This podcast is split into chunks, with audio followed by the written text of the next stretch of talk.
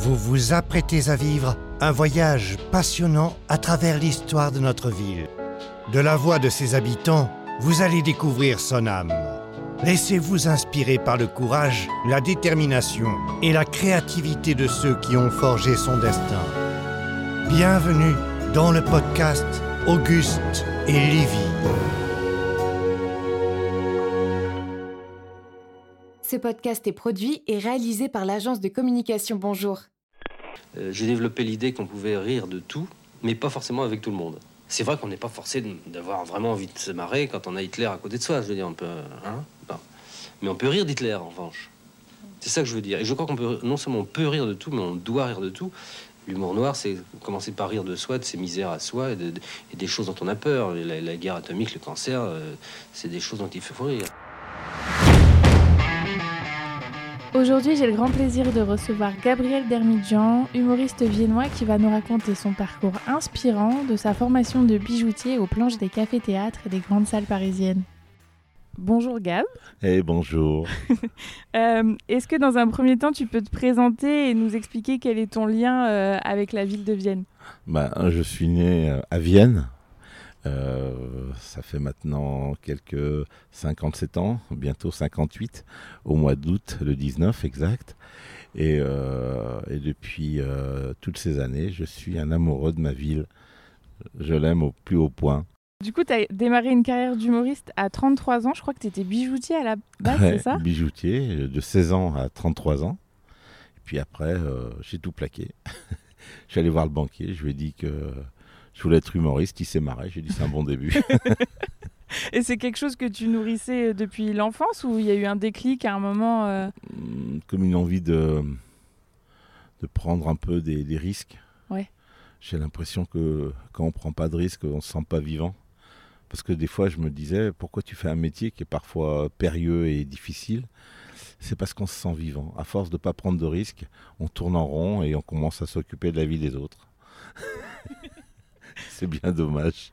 Et du coup, t'as pas eu peur euh, un matin, tu t'es dit, allez, ça y est, c'est maintenant, euh, je plaque tout et je me lance ou- Tellement pas. Ouais, c'est Tellement pas un long parce chemin, que non on est dans un pays, un des plus beaux pays au monde, qu'on oublie souvent de, de préciser d'ailleurs, euh, et on a, on a quand même des, une tranquillité de vie, on, quoi qu'il arrive, on a souvent un toit, on a de l'eau chaude quand on se douche, on oublie toutes ces choses élémentaires qui font qu'une vie peut être belle, mais on l'oublie, on, va chercher ce qu'on n'a pas tout le temps. Mais moi, vrai. comme je sais euh, la chance que j'ai d'être dans ce beau pays, je me suis dit, au pire, je retourne bijoutier, et puis voilà. À Vienne, on a très peu de modèles ou d'inspiration locale qui ont réussi à percer, euh, comme on dit euh, dans le milieu. On dit souvent que tout se passe à Paris. Est-ce que c'est pas un peu décourageant quand on se lance de se dire qu'on vient d'une petite ville où il n'y a pas forcément les structures ou les moyens qui peuvent t'accompagner à développer ton, ton art? Je crois vraiment qu'on on, on se les donne, les moyens. En fait, euh, je me suis pas fait beaucoup aider. Et quand tu décides de- d'un truc, tu y vas, tu tapes dedans. Et si tu commences par des festivals comme j'ai fait moi à Lyon, par exemple, et de festival en festival, tu te fais remarquer. On est dans une période où, où la communication, euh, tout le monde sait tout sur tout le monde très vite. Oui, avec Internet. Avant, euh, c'était pas comme ça. Aujourd'hui, avec Internet, c'est une autre nouvelle façon de, de, de travailler. C'est, les outils ont complètement changé. Euh, moi-même, dans le domaine de la bijouterie, récemment, je suis allé voir euh, un pote bijoutier. J'ai- Je, je lui demandais euh, s'il faisait tout à la main. Il me dit c'est fini tout ça. ouais, C'est de la CAO euh, maintenant, ouais. c'est des machines, c'est de l'ordinateur, c'est de la 3D. on- on- Et c'est très, très, très. 25 ans que j'ai laissé tomber la bijouterie. Alors, euh, dans l'humour, c'est un peu pareil. Les, les outils, la- le mode de communication a changé. Avant, tu, devais mettre- tu mettais des affiches. Maintenant, les humoristes, les jeunes humoristes qui ont déjà utilisé l'outil euh, d'Internet ne, ne mettent plus d'affiches. C'est archaïque. Maintenant, euh, ils ont des réseaux. Et quand ils arrivent dans leur salle, il y a 1000 personnes. Ouais, c'est plein. Exactement. Et du coup, quand tu as commencé donc, sur, les, euh, pour les, sur les festivals ou dans la- les cafés-théâtres à Lyon, est-ce que ton ambition, c'était déjà d'en faire ton, ton métier et ta vie euh, à plein temps Ou est-ce que tu y allais un peu en disant, bon, on verra bien Pas du tout. Mais Ouais. je me posais pas de questions pour le, pour le demain. En fait, je voulais faire ça. Oui, c'était euh, faire pour Il n'y avait pas faire, d'autre choix, en fait. C'était, c'était, voilà, on verra après. Chaque jour suffit sa peine. C'était vraiment, je, je, et d'ailleurs, encore aujourd'hui, ça m'a. Je, je vis comme ça. Je, sur trois jours. hein.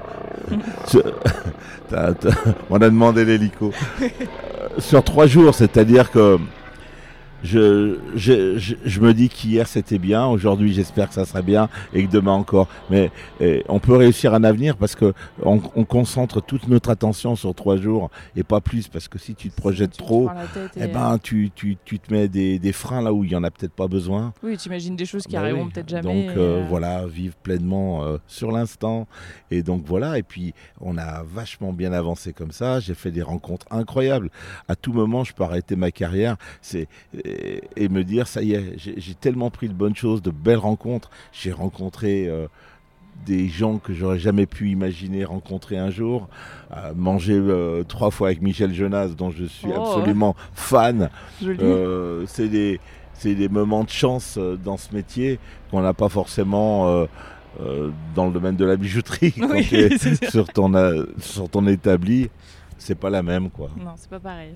Et euh, très concrètement, comment ça se passe euh, l'écriture d'un spectacle? Je sais que tu t'inspires beaucoup de ton quotidien, de ta paternité. Absolument. Euh, je suis jamais dans le nominatif. Je, parce que aujourd'hui, c'est, la grande mode de. Ça a changé. Par exemple, dans l'humour, les humoristes, euh, euh, c'est des snipers. Et, Oui. et ils prennent à partie le public et les gens adorent ça. Et à l'époque, quand on faisait ça, on appelait ça des béquilles dans le métier. D'accord. Euh, on disait, ouais, c'est pour. Tu deviens animateur. Ouais, quoi. ouais. Alors, c'est vrai que quand tu as un peu de bagou, tu parles bien, tu, tu sais faire, tu sais dire. euh, C'est de l'impro et, et après tu vannes les gens, les gens adorent ça. Mais nous à l'époque on faisait un truc comme ça, on disait mais c'est c'est complètement euh, ringard ou quoi qu'aujourd'hui c'est la grande mode et voilà donc tout le monde fait des buzz sur internet. Tu prends Redouane, tous ces gens-là qui Mhm. font ça tellement bien, mais euh, voilà quoi. Il faut savoir ouais. faire et tout le monde le fait maintenant. Et, même des gens qui ne le faisaient pas, et ben, le comte Double d'Herbala ne le faisait pas beaucoup, le vrai. fait maintenant tout le temps, et c'est une manière de communiquer. Et du coup, toi, comment est-ce que tu travailles avec des co-auteurs? Est-ce que tu écris tout Ça seul m'arrive, euh, par exemple pour Sans Marie Thérèse, on a travaillé avec Meister, l'auteur de la BD, Euh, j'ai travaillé avec mon producteur qui est aussi auteur, et euh, voilà, ça dépend des projets.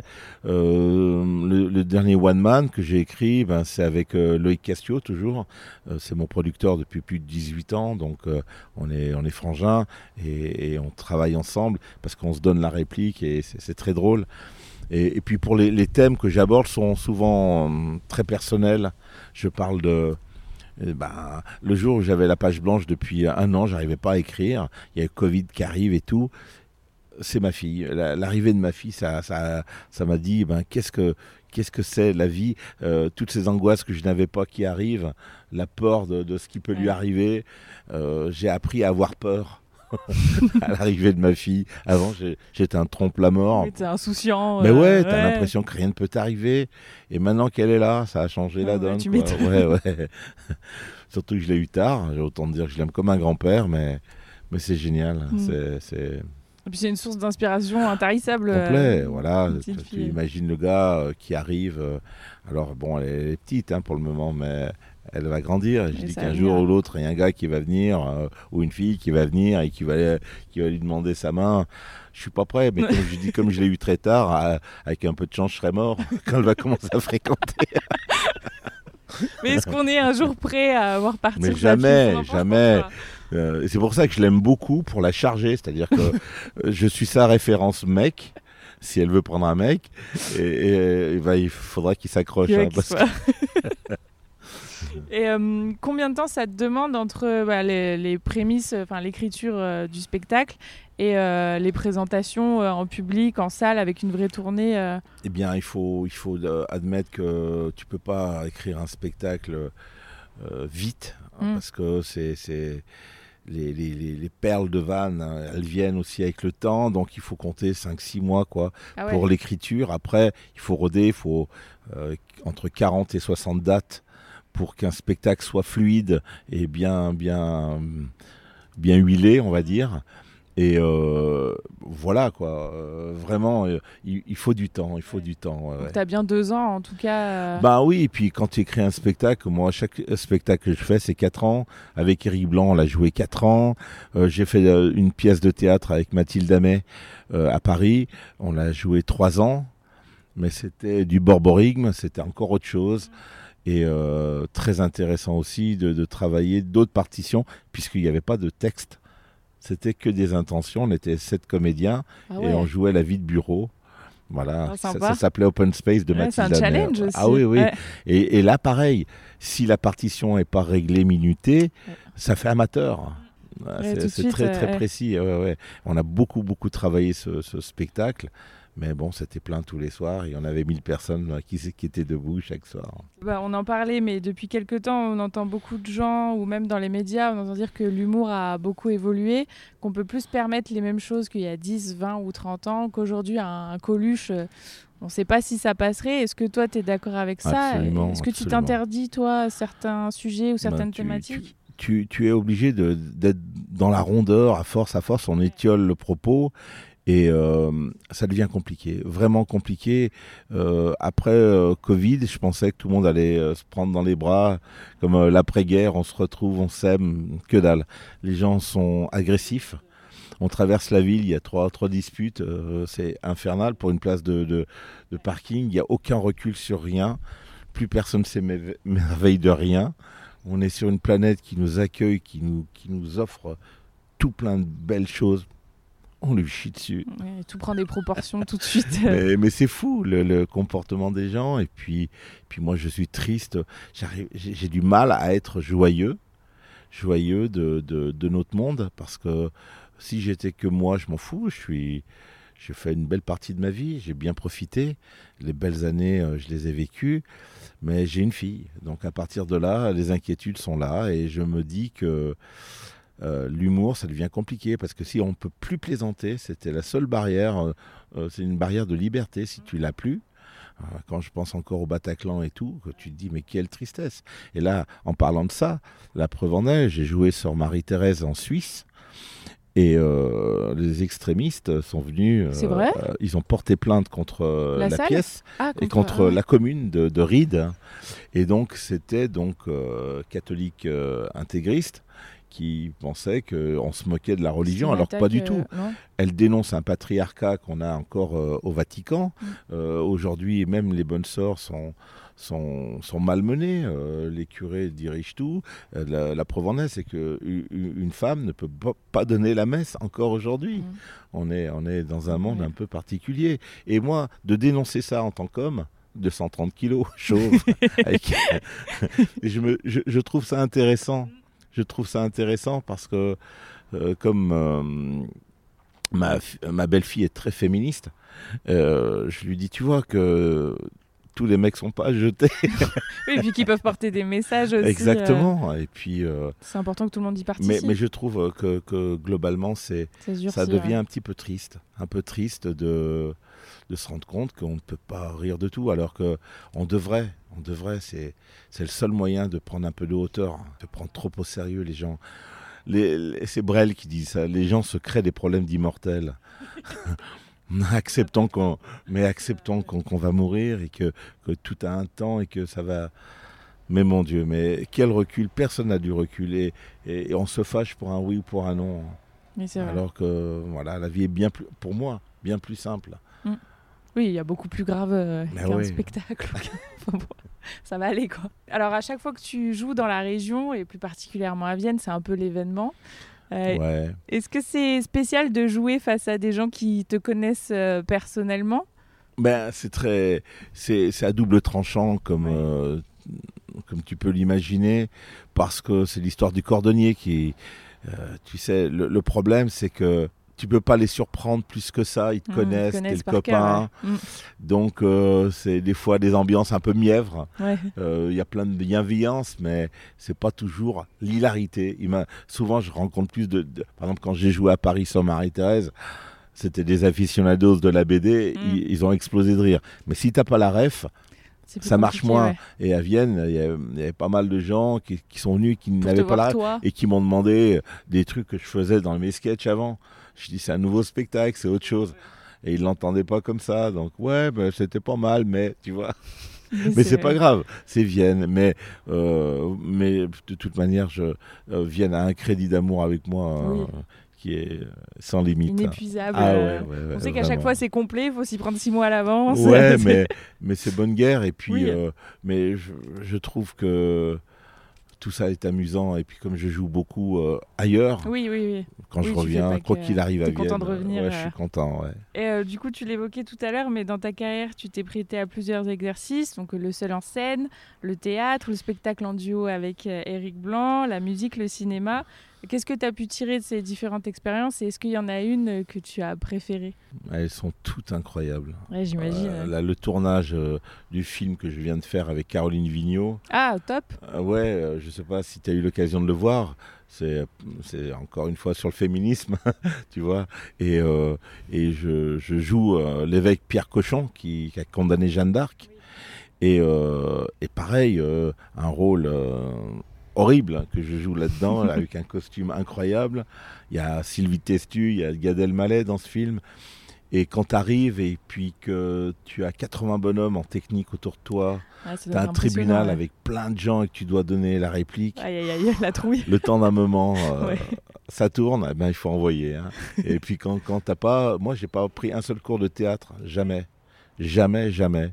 Alors peut-être que par moment, ça me joue des tours parce que euh, c'est bien. J'aurais aimé l'avoir fait, mais j'étais bijoutier avant.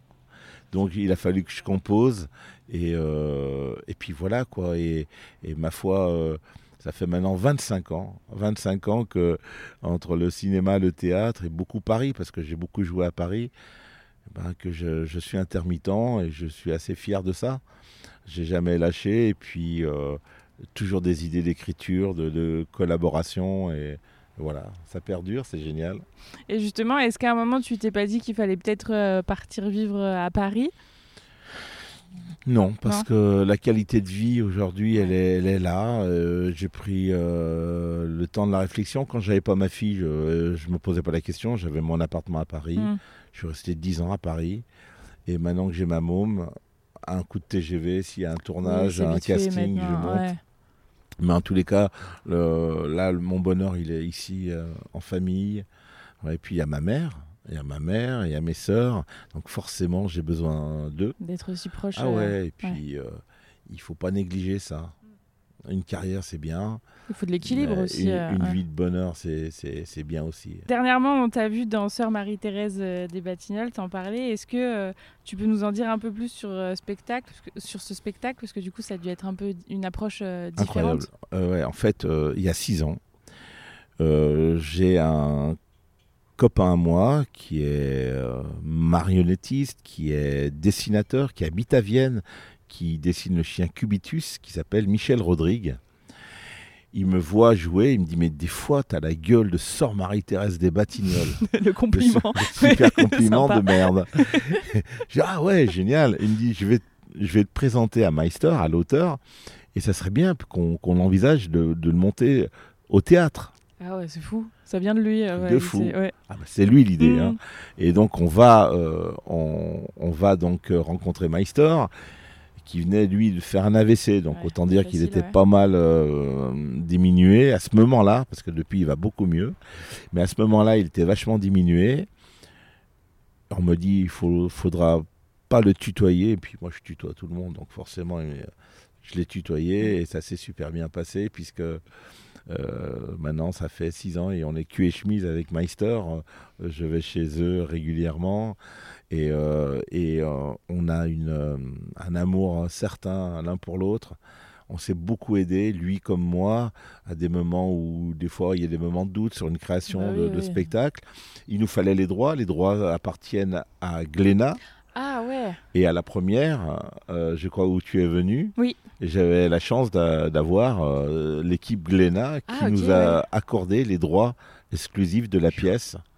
Donc il y avait Jacques Glénat qui était là. D'accord. Ouais, Ah ouais. c'est- trop bien. Et donc ce spectacle, je l'ai fait à la mano. Avant même d'avoir la production, euh, j'ai couru partout. Pour avoir de l'argent pour fabriquer le costume, parce qu'on a fait un costume plus vrai que nature. Il a fallu mouler une poitrine. Euh, on m'a moulé mon corps. hein. Tu peux imaginer, quand tu fais 130 kilos, normalement, on, c'est des. Apollons. Oui. Moi, on m'a mis de la cire sur moi, ça a été drôle à mourir.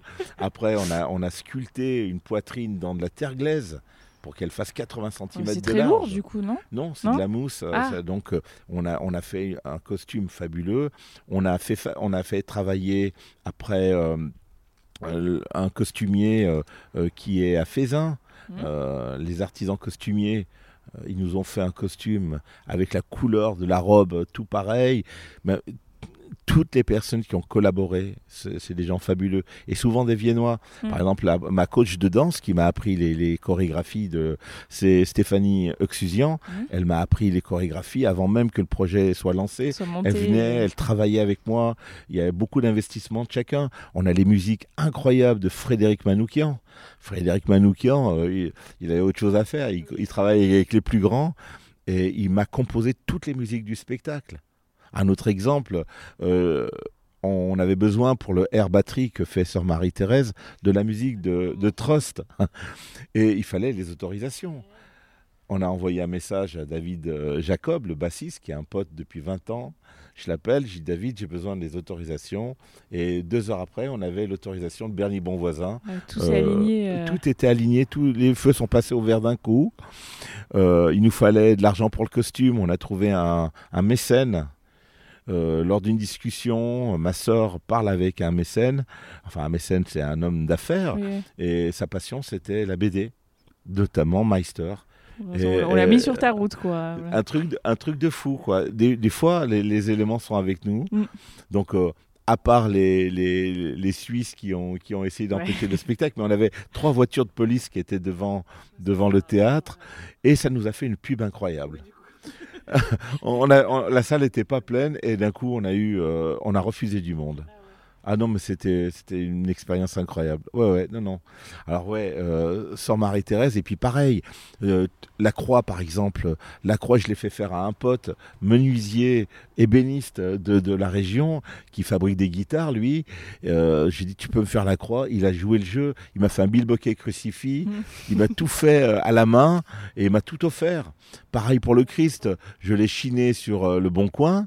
Et, je et, et on l'a, je voulais le faire peindre en doré, et j'ai un peu de bijoutier. Il m'a dit mais non, on va faire mieux, on va le dorer à leur fin.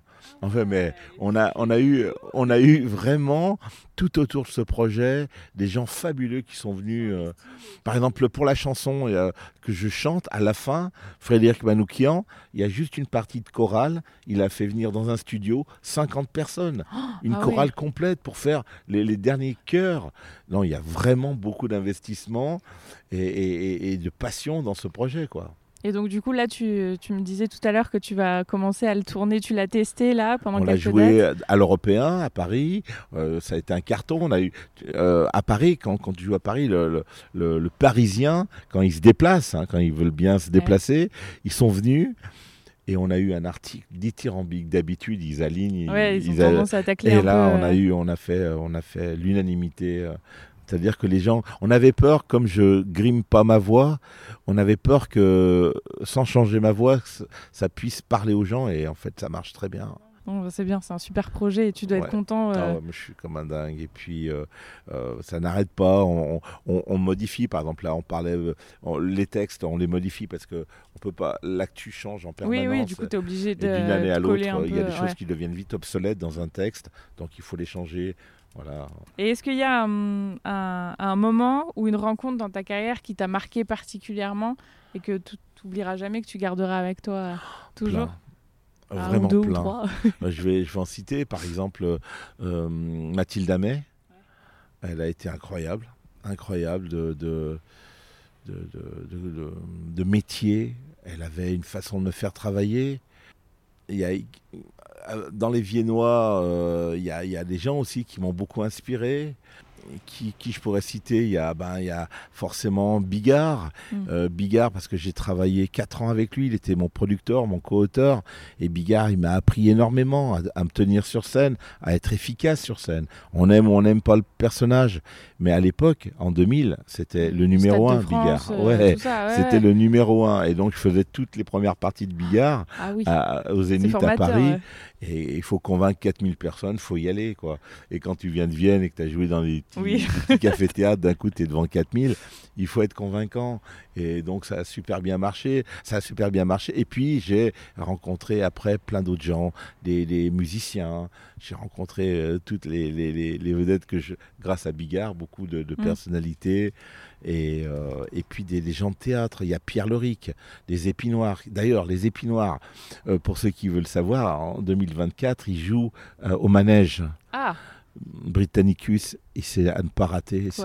C'est euh, la plus belle compagnie, la meilleure compagnie au monde pour moi, mais je connais pas tout. hein. C'est pour Tu- ça que je, une bonne je pub. me. Ah, mais Pierre Leric, c'est, c'est, il est bouleversant. C'est un mec qui, est, qui écrit les spectacles, les épinoirs, pour ceux qui connaissent. C'est fabuleux et euh, c'est une de mes plus belles rencontres. Après, il y en a plein d'autres, il y en a tellement, je pourrais pas tous les Mm. citer. Et, euh, Qu'est-ce que tu, tu conseillerais à un jeune, à un jeune viennois qui veut se lancer, qui veut faire de l'humour et euh, comment tu, qu'est-ce que tu- pourrais lui conseiller ou lui dire de ne surtout pas faire ou de de ne pas attendre, de ne pas attendre des Ouais. autres. pas avoir Parce peur que du souvent, jugement de... Euh, mon erreur, ça a été d'attendre qu'on m'aide. Personne n'aide personne. C'est la règle d'or. Il faut accepter que personne n'aide personne. Si tu fais le buzz, on viendra te chercher, Hmm. mais pas avant. oui, il faut se donner base. les moyens Ah, en oui. fait. Et puis croire, croire, et puis y aller, et puis tête baissée comme j'ai pu faire à 33 ans. euh, oui, faut fallait- pas dire que c'était bien en avance. hein. Aujourd'hui, les jeunes qui, qui arrivent, eh ben, ils ont 18 ans. Ils ont, ils ont une, une fouille, un enthousiasme. 33 ans, mais je l'avais pareil, moi, à 33 ans. ça part jamais. Quand on Non. est passionné, euh, C'est une façon de vivre. hein. Et puis, euh, se rendre compte de la chance. La chance de tout. La chance de... Comme je disais, euh, on peut prendre des, des métiers faciles. Euh, enfin, je dis faciles. euh, Où on dit, oh, je prends pas de risque, j'aime oui, pas on qu'on m'embête dans mon en- boulot. Voilà, voilà. Sauf qu'au bout d'un euh, moment, on est face à nous-mêmes et, et on sent qu'on n'a rien fabriqué de sa journée. Et quand on fait 8 heures dans un travail, c'est un petit peu dommage de pas On passe à côté de prendre sa une vie flamme en fait. de quelque ouais. chose. Ah, mais Mm. ouais. Et puis là, je ne parle pas de salaire parce que si j'avais voulu gagner de l'argent, j'aurais fait trader ou autre chose, mais c'était pas. Mais ouais, mais c'était. On grandit autrement aussi. euh, Il faut aussi transmettre aux enfants. C'est-à-dire que euh, j'ai fait euh, à Saint-Charles, il y a le forum des métiers. Ouais. Et euh, pareil, les enfants, je- trouve incroyable qu'on leur fasse pas des formations plus régulières de théâtre. Alors les parents me disent oui, mais ils veulent pas en faire son métier. Peut-être, Peu importe. ouais. mais pour pour donner de l'assurance, une prise de parole Mm. quand on est ado, c'est la période la plus difficile ouais. avant de s'affirmer, d'arriver devant des gens. On devrait faire ça obligatoirement pour donner euh, euh, à ces ados la chance de, de- d'avoir confiance en eux et de se dire qu'ils ne sont pas n'importe qui. On a trop tendance à diminuer l'ado. Il faut lui laisser. Alors après, il y a, il y a les, les sans manières, les, Oui. les ados qui n'ont qui, qui, qui ont pas besoin de cours de théâtre pour savoir qui sont les numéros un. Mais ça, C'est de l'éducation. c'est une autre ça, après. histoire. Ouais. voilà, c'est presque trop. Mais pour les introvertis, tous ces gens-là, Mm. euh, si demain, moi, je devais me recycler, ça serait là-dedans que je... Ah je- ouais Ah ouais, avec, Avec les, les jeunes les jeunes. Et, euh, ouais, ce que j'ai vu à, à Saint-Charles m'a beaucoup parlé. Et de parler avec eux, de leur dire, prenez confiance à arriver pour un devoir euh, euh, devant un prof et, de et vous. de, et et- de- de présenter votre... Même, même si vous l'avez appris pour avoir l'aisance Mm. du propos, ça se travaille. Ça se travaille. Oui, c'est pas naturel euh, pour la Non. plupart des gens. hein. Ouais, c'est pour ça que je conseillerais bien aux gens de, de mettre les enfants au théâtre, même s'ils n'en font pas leur métier. Quoi. Ouais, on a eu la même discussion avec euh, Jean-Paul Boutelier qu'on a interviewé sur la fondation de, de Jazz à Vienne. Ouais. Et il nous disait qu'il regrettait qu'aujourd'hui, dans les écoles, il n'y avait pas plus de place euh, pour l'art euh, au sens large, que ce soit la musique, la littérature. Parce que bah, dans toutes les familles, c'est pas toujours euh, instruit. Quoi. On n'a pas Bien forcément sûr. des parents qui lisent beaucoup, qui écoutent de la musique, qui vont au théâtre, qui vont voir des spectacles. Et il nous expliquait que à ses yeux, euh, en fait, ça se répercutait sur. euh, c'est pas seulement un cours de musique, c'est ça va leur servir pour les maths, pour la vie en général, pour aller, euh, voilà, comme tu disais, euh, présenter quelque chose en public, s'adresser aux gens plutôt que d'avoir peur d'être dans son coin. Nourrir sa vie et puis ne pas avoir de, de regrets après. On se casse la gueule, ça, ça fait partie. Oui, ça de- arrive, c'est le jeu. Et Quelqu'un, un journaliste, m'avait dit Mais vous pensez réussir les, les- les humoristes, on les connaît, c'est des proches, c'est Coluche, mais vous. Je dis Mais moi, j'ai réussi le jour où j'ai attaqué. oui, C'est ça. Parce que j'ai fait ce que j'avais envie de faire. Mm. Le reste, c'est comme on posait pareil, une un journaliste de, de- de- de Canal posait la question à, à mon chéri de, Michel Jonas. Euh, à l'époque, euh, il disait, comme il remplissait des salles de 300, il disait Mais vous remplissez plus des zéniths comme avant, vous remplissez que des, des salles de 300, vous, vous pensez que vous êtes euh, obsolète un peu Il a dit Mais moi, j'ai toujours fait la même chose, écrire des chansons. Le public, c'est lui qui décide s'il Oui, doit remplir des grandes salles ou pas. Il a raison. Mm. Lui, il a jamais changé son fusil d'épaule. Oui, puis il a jamais écrit des chansons pour Mais- être euh, célèbre. ou- Enfin, le but, c'est pas ça. C'est l'ère du clash aujourd'hui. Oui. On doit, on doit clasher les gens phrase, et on pense que c'est drôle. Mm. Eh, je suis pas de cette école. Et euh, du coup, pour finir, est-ce que tu aurais une adresse ou un endroit à Vienne à, à recommander euh, Eh ben, c'est euh, Fleur de Café, là où on est. et Ils sont très sympas. Ils nous ont reçus et je trouve que c'est un lieu qui est un peu retiré. Oui. Euh, je viens pas encore assez souvent parce que j'ai beaucoup à faire, mais dès que je peux, je viens, je me pose quelque part. Mais tellement d'autres endroits aussi. Euh, mais voilà, pour le moment, ouais, ici, là, ils nous accueillent avec gentillesse toujours. Mm. Et le café est excellent, forcément. Eh ben, merci beaucoup, Gab, de Merci à toi. Merci beaucoup. Merci à tous d'avoir écouté cet épisode, j'espère qu'il vous aura plu. Si c'est le cas, n'hésitez pas à le partager autour de vous et à venir nous donner votre avis sur les réseaux sociaux du podcast. Vous avez juste à chercher Auguste et sur Facebook, Instagram ou LinkedIn. Vous pouvez également nous soutenir et nous aider à financer une deuxième saison du podcast en faisant un don du montant de votre choix sur notre page Tipeee. Toutes les infos sont dispo sur notre site internet augustelivy.toutattaché.fr. Vous pouvez retrouver toute l'actualité et les dates de tournée de Gab sur son site internet et ses réseaux sociaux. En attendant, prenez soin de vous et on se donne rendez-vous dans 15 jours pour un nouvel épisode.